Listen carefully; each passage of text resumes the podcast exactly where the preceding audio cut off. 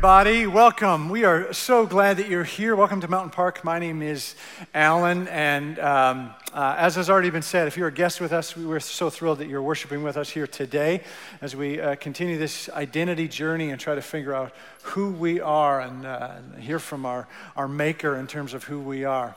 I am as much of a fan of superhero movies as the next guy, the next person.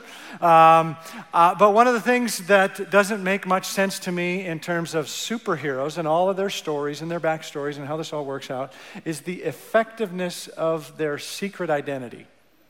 It, it, does, it, just doesn't make any sense to me. I know that in a lot of these stories they get found out, and that's part of the movie, it's part of the story, and a few people find out, etc. But why is it so few who figure this out? I mean, Bruce Wayne, for example, this is one popular dude, and a lot of people know him. He's got his paper all over the, you know, his face on the paper and all that, and nobody recognizes the chin and the mouth and the height and the shape and the wealth of Batman. Nobody makes that connection. Nobody realizes that this throaty, deep, you know, weird sound of Batman is fake, and so there's some other voice under it. Nobody figures this out. Come on, really? Uh, the one that really confuses me is Superman. So Superman flies around, saves the world, da da da da, and and all, and he's just he's Superman. he's Superman, and all he has to do to disguise himself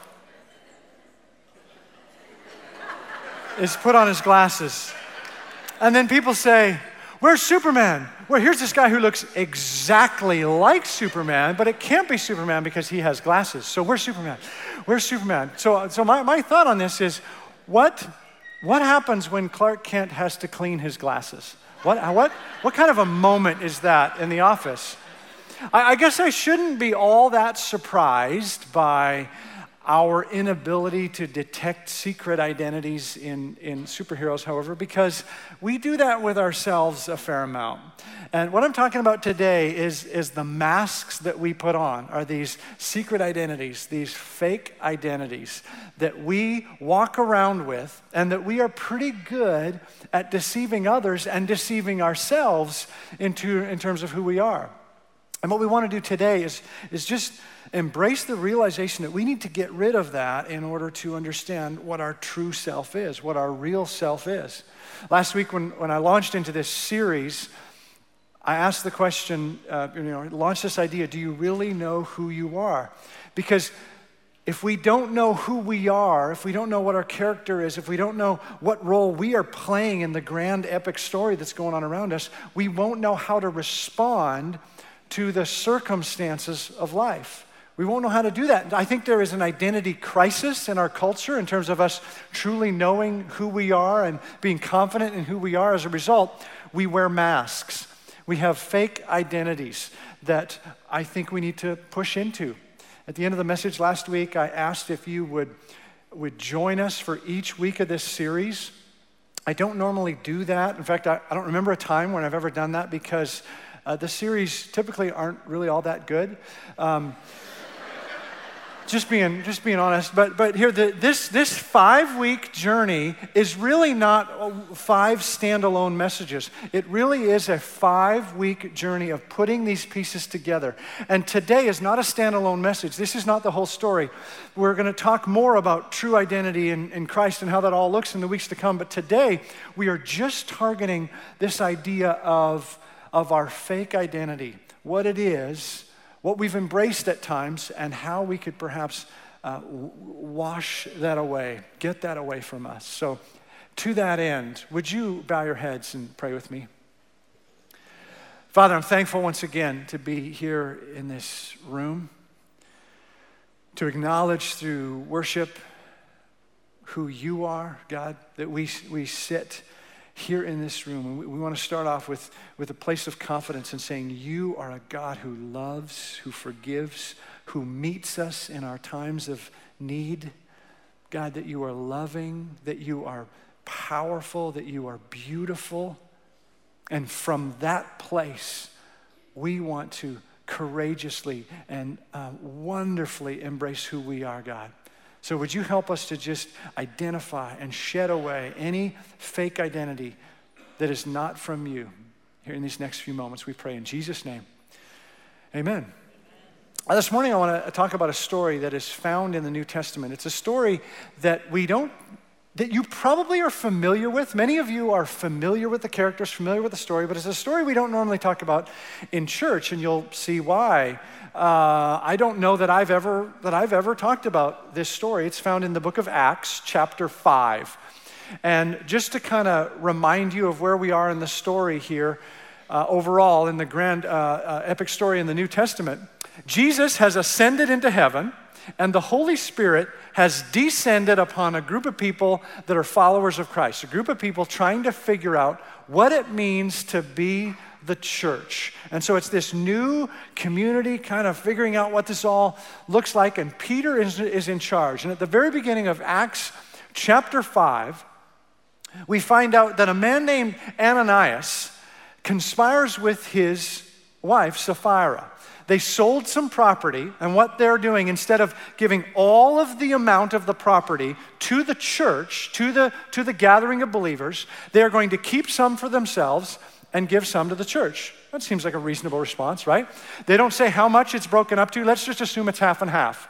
Incredibly generous. Sell property and give half to the work of the kingdom. That's tremendously, beautifully generous. But they did so with deception because the intent was to come in and make it seem like this was all that they got for the property.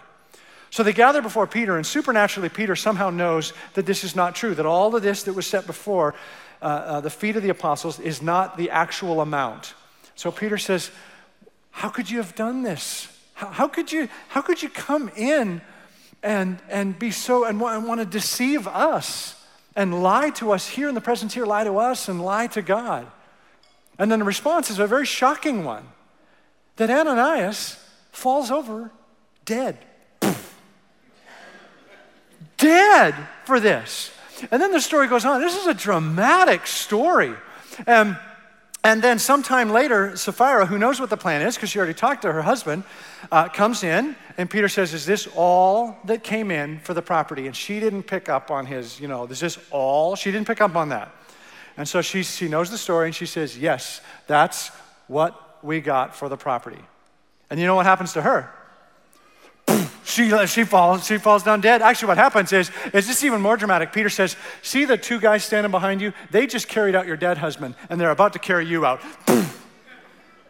and then Luke is the writer of this story, and he wraps this up in verse 11. and He says this. He says, Great fear seized the whole church and all who heard about these events. Well, duh. Of course they would have. I mean, this is a, a radical story. If you have not been to church for a long time, or if you've never been to church, right now you're thinking, what kind of church is this? and what kind of Bible are they reading? And let me just assure you, just, just have you, help you relax, that this is not our model for generosity here at Mountain Park.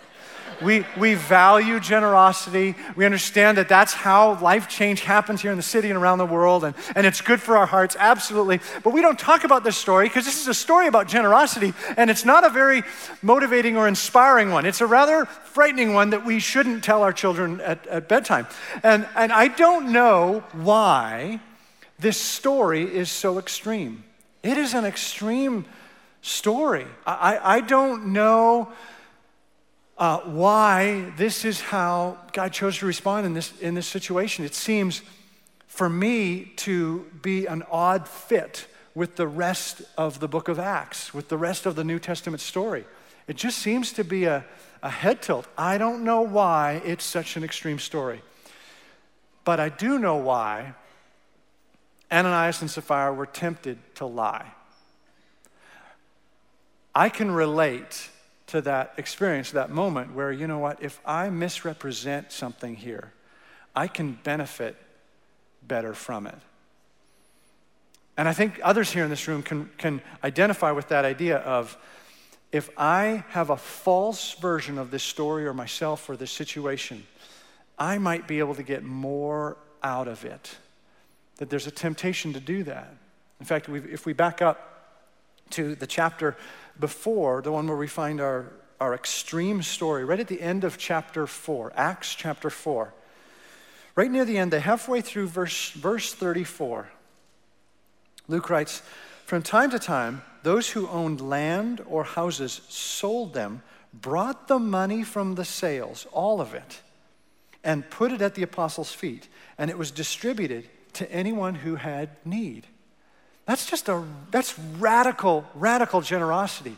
Could you imagine the response of the community when people would have done something like that?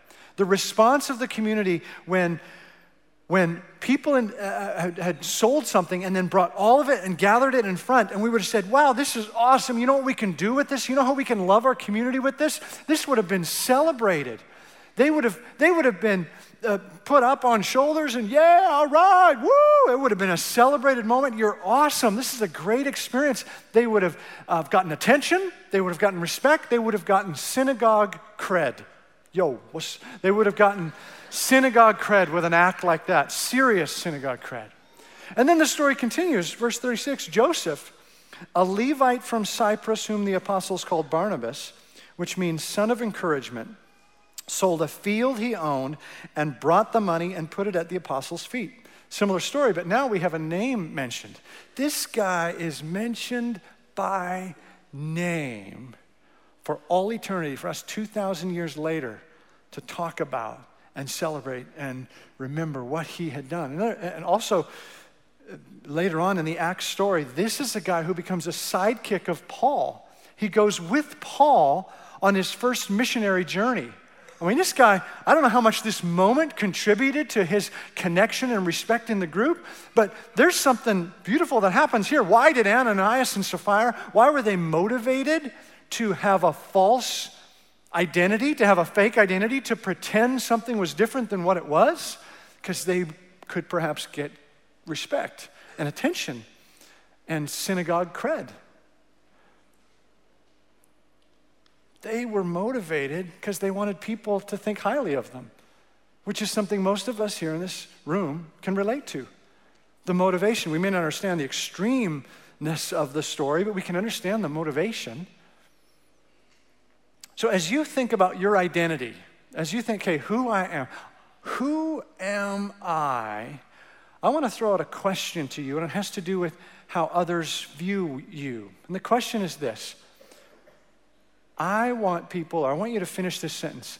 I want people to think that I am blank. I want people to think that I am blank. In what way would you finish that sentence? Would you say uh, you want people to think you are pretty, to think that you are young, to think that you are physically fit? That has to do with kind of physical attributes. Or what about spiritually? Do you want people to think that you are spiritually mature, that you are generous, that you are um, that you are kind, loving, wise in your counsel? What about professionally? Do you want people to think that you are a hard worker? That you are the first one there and you're the last one to leave? That you are creative and you have something to bring that others don't bring? Do you want people to think that you are successful, that you are wealthy, that you are um, uh, just overall successful in whatever business or whatever job you're doing? What, how would you finish this phrase? In fact, if, if you received one of these cards on the way in, uh, it has a little uh, tab there on the bottom. We'd love to hear from you. You can rip off this tab on the bottom. But the, the rest of the card is available for you any week. You can just grab it, and some people make notes on these cards. If you picked up one of the cards, w- would you just take a minute and write a list in the note there, in the note section there? How would you finish this phrase? And if you don't have one of these cards, if you would, just take out your phone to a notes page or an email to yourself or however that would work. Just take a minute and, and, just have something available for you to write down three to six ways of finishing this sentence. I want people to think that I am blank. Just take a minute and do that if you would.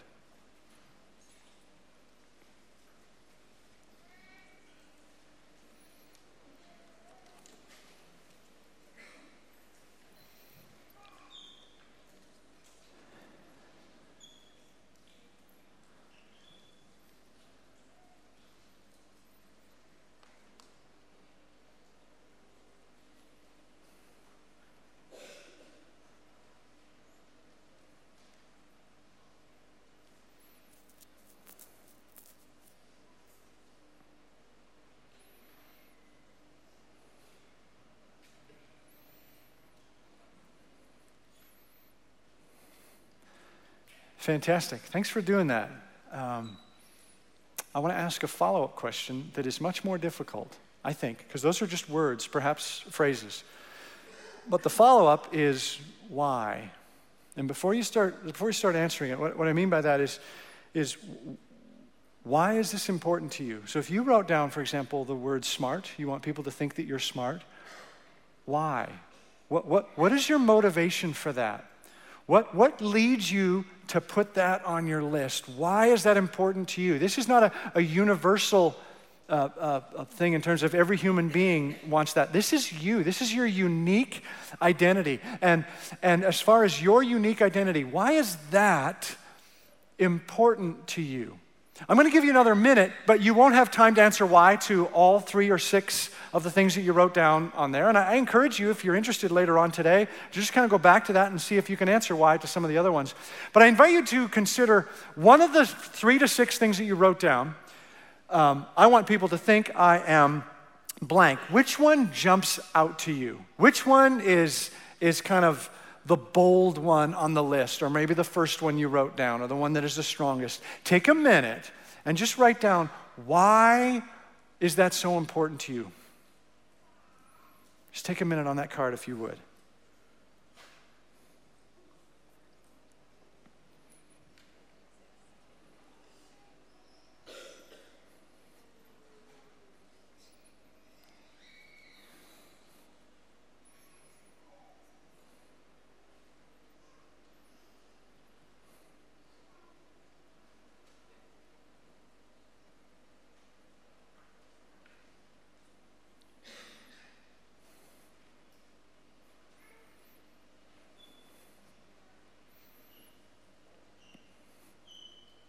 Again, I encourage you, if you don't have time now or if you don't have a card or whatever, I encourage you to perhaps answer that question at another time. But if you wrote something down or if you thought about it and had something bouncing around in your head, if we're honest, there are positive and negative reasons why we want people to think of us in those ways.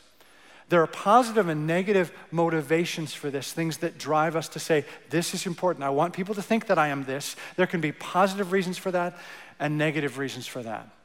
Let me, let me give you an example. Could somebody just, just say something that someone may have written on their card? Okay, it doesn't have to be something you wrote on your card, but something that somebody in the room may have written on their card. I want people to think I am what? Responsible. I heard responsible. Because let me just let me just pause on that one first of all. Responsible. Well, this has a positive end on this to say I want people to be able to trust me. I want to be responsible so, so that if I say I'm going to show up for something, it's a value of mine that they can trust me. And that fuels our relationship um, uh, going forward. There's a positive driven, I want people to think that I'm responsible. There can be a negative side on that because you might see yourself as being irresponsible.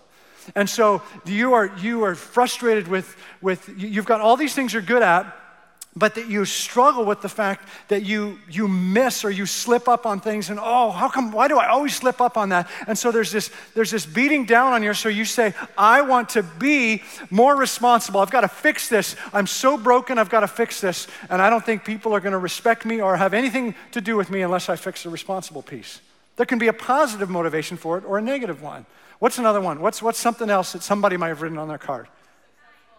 Kind. Did i hear kind well, kind is another, is another great one. A positive motivation for this would be that you want to represent Christ well. We are called to be ambassadors of Christ. And so we want to represent Jesus. Jesus was kind and thoughtful and in so many ways. And so I want to look like that. I want to be that person. But there can be a negative uh, side of this because you could be so wrapped up in you being so kind and so so nice and so perfect that you never do anything wrong. And it is never easy. It is it, you know it's, it's impossible at times for you to reveal your imperfection. There can be a negative motivation to say i have to be nice. I have to be perfect. I can't show any weakness. I can't show my sin my brokenness my darkness. So there can be a positive driver for it or a negative driver for it Maybe you wrote on there, I want people to think that I'm physically fit. I think this is an uh, uh, issue here in our community. But there can be a positive driver for that, that I, I want to take care of myself. I want to live for a while. I, love, I want to be respected by others. I want to model hard work. There can be a negative side of that that says, uh, that says this is my, where my self worth comes in. And unless I look like this or unless I'm a winner in this area of my life, people aren't going to want to be with me. People aren't going to respect me. They're not going to trust me with things. They're not going to look up to me the way I want them to. There can always be a positive and a negative side as far as why we want people to look at us a certain way. And this whole, the answer to this, you may have wanted to kind of shield it a little bit because it's revealing. I want people to think I'm blank. That's kind of a personal journey, that's a revealing journey. So for me, just to be revealing and a little bit awkward here, as I've thought about this question, I, one of my answers to this is I want people to think I'm funny. And let me just tell you, I, I could go into the psychobabble of it and say, well, when I was a kid and my brother's relationship with mom, and I can go into all that stuff. And I'm sure there's pieces in there, but there's a positive and a negative version of that. The positive version of that is I love to have fun with people. And, and I love laughing with people. It's a significant part of my marriage relationship and my relationship with my kids and just, just being fun together and laughing at one another, et cetera. It's a positive part of, I want people to know me uh, that way. But then on a negative side, there are times, rarely, occasionally, I mean, blue moon kind of thing, when I'm supposed to be serious and I can't quite stay there. I can't quite be there. And so I, I kind of make a joke or whatever and kind of laugh it off. And, and that's not always a helpful thing. It could be that I take attention in a situation where I'm not supposed to take attention. I think that the positive reasons that lead us to an answer to this question, I want people to think I'm blank. The positive things, I think they're connected to our, our true identity, our unique identity, which again, we're going to talk about in a couple weeks. But the negative pieces of it, the negative drivers for, for why we want people to think us a certain way, I think they are so often uh, connected to things like pride and fear and comparison with one another. And they're part of our false identity, they're part of our fake identity. And that is so often a problem in terms of us truly knowing who we are. And there's something that all of this negative stuff has in common. I want to get to that in just a minute. Uh, a couple weeks ago, my family, uh, over the fall break, we went to a dude ranch. Yeah, dude ranch. We've never done that before. And so uh, I remember seeing City Slickers a number, year, number of years ago. I thought, I got to do that someday. So we did as a family, we went to a, a dude ranch. And I don't know if you know this, but decades ago, the term dude was a derogatory phrase referring to city folks who wanted to pretend to be cowboys and cowgirls. And it was a very derogatory thing. It was very kind of looked down upon. Now, the derogatoriness of the word has faded away, perhaps because the Big Lebowski, or for some reason, I'm not sure why we look at that word differently. But, but the pretending nature of dude ranches has remained very strong. That the whole dude ranch concept is very much, as you would imagine, it's just the whole idea of folks who are not cowboys to come in and pretend to be cowboys. One of the things that we did on the Dude Ranch was something I, it was new to me. I learned about this thing called penning. And what it is, is, is four dudes are on their horses, barely hanging on, and, and pretending like they're in control of the horses, but there's no way that we're in control. The horses do what the horses want, want to do, essentially, uh, you know, but they're trained and they're good and etc. But what you do in penning is they say go, and then one of the horses will go and cut into, just kind of push the horse into a herd of calves. So they're, they're young bulls, and so they have their horns, but they're, you know, shorter horns, and they're, they're calves. And so you're going to cut into them, and the idea is to, is to separate three of the calves and get them to run around into a pen. Now, it sounds impressive. Just if, if I just stopped right there, you might think, wow, good job, Alan. Um, but the reality is that we don't do very much, and the calves just know what they're doing and just. And it's the same three calves that go in, they go back out, they go back in, and all the smart calves just stay along the fence and go, I don't know, I, am going to stay away from that whole thing. It's, they just rotate it, the same thing around and around and around. But how we're instructed is very clear by the staff. They say, the way to get the calves to move, and you're timed, so you want to go quickly. The way you get the calves to move is you yell at them. And so, as you're going, as you're riding and trying to hang on, because the horses are going fast, as you're doing this, you're supposed to go, yeah, yeah, yeah, yeah, yeah. And the more you do this, and all four of you dudes are doing this, and, and we're doing it, and we're yelling, we're having a good time. It wasn't until the end of the experience that I realized I think they just told us that for their own entertainment. Because I looked over, I'm pretty sure some of the staff were just kind of going, yeah, you gotta just yell loud so we're just yawing ourselves up, and it's just a hoot. Now, the funniest thing about it for me is that eh, among our group, there were us four, then there was another group of four. The other group of four were some older men from London, England. And they traveled all the way to Tucson. The Dude Ranch was in Tucson. They traveled all the way to Tucson to experience an authentic American Dude Ranch kind of deal. And so they, they, were, they were cracking me up. The, the, we were cracking the staff up, but the, the, the, uh, the English were cracking me up because they'd go, y'all, y'all. Having a good time, Philip? And then, oh, jolly good. This is brilliant, y'all, y'all. And so they would do, it was just, it was like the best moment of my life. And so watching this all happen. And you can tell, you can look on the cows and you're going, oh my goodness the, the, the calves are thinking these guys are worse than the Canadians. I don't know what to do as they're curving around, but, but, but anyway, the whole thing is super fun and great memory and all that, but it's, it's all fake. I mean, we're not fooling anyone in terms of actually being ranchers and moving calves, et cetera. Eh, we're not fooling the, we're not fooling the, the staff. We're not fooling any of the calves. They know who, they're not fooling the horses at all. The whole thing is just a fake. It's just a facade. It's just fun. We're dudes. In every sense that we are dudes, we're not cowboys. We're pretending to be cowboys. Ananias and Sapphira, they want to be known as generous and sacrificial. It's evidenced by the chapter before and what happens in that community, in that culture, what was going on there. It was a beautiful thing to be generous and sacrificial. But they decided to partially be generous and sacrificial. They, it wasn't about how much they gave or whatever, it was the deception in their hearts. They were dudes. They, they were pretending to be what others had gotten credit for or whatever. And so they put on a false identity. That uh, if we look at the story here, we uh, jump to verse 3 of chapter 5. And here's what Peter says when he first uh, encounters Ananias. He says, how is it that Satan has filled your heart so that you have lied to the Holy Spirit?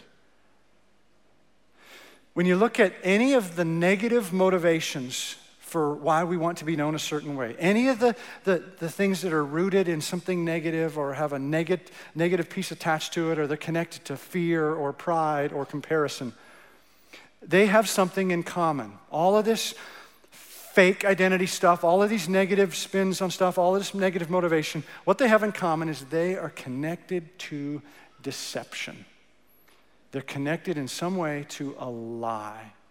In the same way that the Dude Ranch is just a, a fun lie for Ananias and, Ananias and Sapphira. There was deception that comes in there. That's what Peter was challenging. How could you lie to the Holy Spirit? That our fake identity it either flows from or it flows into a lie. That, that, that's the problem. That's the issue with the fake identity. That's why we need to get rid of it because it either flows from something that's not true or it flows into something that is not true. Maybe your fake identity flows from some things that are not true. Maybe there's some things that you heard that you were told when you were young, told by your parents they put incredible expectations on you, or they said things to you and called you things that, that a parent should never call a child. Or maybe you heard things from your siblings or from people at school, and there was a name or a phrase or something, a lie that you embraced, that you be- believed, and that has shaped your fake identity for years. And maybe, you know, often part of this is we overcompensate. We're told at some point that we're weak. So as we get older, we we either emotionally or physically, we get so strong. Because every day of our life is trying to compensate for this lie that we've embraced. Or, or we're told that we're stupid. And so there's this journey of trying to prove to everyone around me see how smart I am? See how much smarter I am than you? It's this, it's this lie that leads to a fake identity that can be so damaging in our relationships. Or, as in the case of Ananias and Sapphira, it flows into a, a, lie. It's a fake identity of saying, I want to be known as generous. So it flows into, I'm going to misrepresent this whole selling of the land story. And it can be so incredibly damaging. It flows into I'm going to mislead people because I'm so committed to this fake identity that I want to keep alive, this mask that I'm not willing to take off. I don't want people to see the real me underneath here. Peter also identifies where this comes from. He says, How is it that Satan has so filled your heart that you have lied to the Holy Spirit? This is the work of Satan. This is the mode that Satan operates in. That Jesus is the way, the truth, and the life. And it's the, the truth will set us free. And Satan is known as the great deceiver. That's the way Satan has always functioned from the very beginning in the garden. It was saying to Adam and Eve, Surely you won't die if you eat this fruit. And all the whole story is just littered with lies. And that's the way the enemy continues to operate, is just to pour into us and just say, You, you don't have what it takes. You are not good enough. You think you're going to graduate and be successful in that job? Or you look at your list of things that you wrote on that card. And maybe there are things on there, and, and, and it's the enemy who says, You think you can be known for that stuff? You think you can be that person with your background and what I know about you? Or, or the enemy says, you know, look at, look at those things. You have to be that third one on that list. You have to be that no matter what it takes. Otherwise, no one is going to care about you. No one's going to love you. No one's going to listen to you. No one's going to respect you. It either flows from or flows into lies. It's lies upon lies upon lies. As a result, we have this, this we create this, this fake identity Paul says later on in the New Testament, he says that we, we, we want to be um, known for something more than we are. We deceive ourselves. It's just lies upon lies. It's the work of the enemy. It's the opposite of truth, it's the opposite of, of freedom.